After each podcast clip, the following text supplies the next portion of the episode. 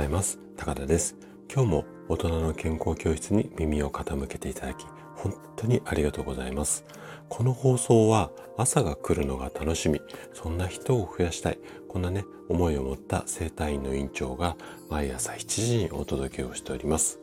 はい。今日はね健康情報があなたから健康を奪うというちょっとね衝撃的なテーマでお話をしていこうかなというふうに思っています。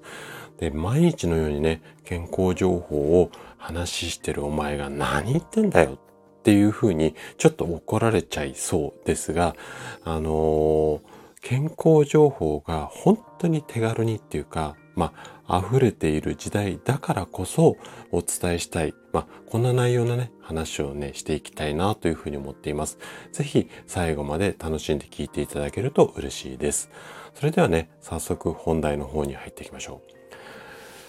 健康な人が行っている健康法。これはね、とっても説得力があるように見えます。なんですが、それが全ての人に当てはまっているとは限らないんですね。で、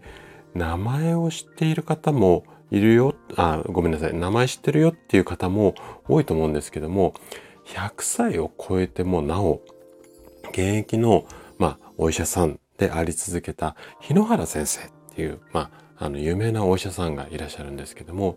まあ、この日野原先生の元気の証っていうか、なんでここまで100歳まで現役でいられるんですかっていうのを、まあ、テレビなんかでこう特集をしているケースって多分皆さんも見たことあると思うんですが、で、そのシーンの中で夕食にね、ステーキをこうペロッと食べ上げる。まあ、こんなような風に紹介されていることが非常に多いんですよ。で、こんなところの情報とか映像を見ると、お肉を食べると元気で長寿になる。こんな風に思ってしまいますよね。もう当然だと思います。でも、仮に80歳の方がこの映像を見て、いきなり夜にステーキを食べるような生活に変えたらどうですかね多分ね、調子崩しちゃうと思います。で、日野原先生ご自身も毎日夜にステーキを食べてるわけではありません。そして先生は夕飯の後、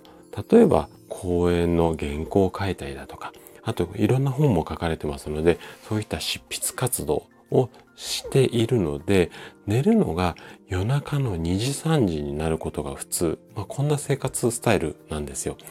で、だからこそ夕飯で食べた、まあ、ステーキも消化されてからベッドの中に入る。かつ、日中は病院で、こう患者さんみたいとか、こう忙しく歩き回っている。まあ、こういった生活なんですよね。で、その先生と、先ほど紹介したような80歳の方っていうのは運動あんまりしないで寝る2時間前に仮にステーキを食べたりしたらまあまあ結果って見えてきますよね。なのでいつも健康のためにこの食べ物がいいですよっていうふうにまあ私いろんなことをお伝えしている私が言ってしまうとちょっとおかしく聞こえてきそうなんですがまあこれさえ食べていれば健康っていう万人に共通するものっていうのはありません。まずはその考えを土台にしていただいて、でも医学的に見てこの食材とかこの栄養素の効果が高そうっていうようなあの、まあ、理屈っていうかエビデンスはありますので、まあ、あの、これからもその事実っていうのはお伝えしていきます。で、皆さんがそういった事実、その話を聞いた上で、実際にご自身の体で試してみて、で、その反応、私はこの反応のところ、体の声みたいな感じで表現するんですが、この体の声に耳を傾けながら、私には合ってる合ってない、このあたりをね、ぜひね、確かめてみてください。で、反応が良かったもので継続しやすいスタイル。これをコツコツコツコツ続けていく。こうすることによって健康が手に入る。これがね、もう健康の本当に方程式だと思います。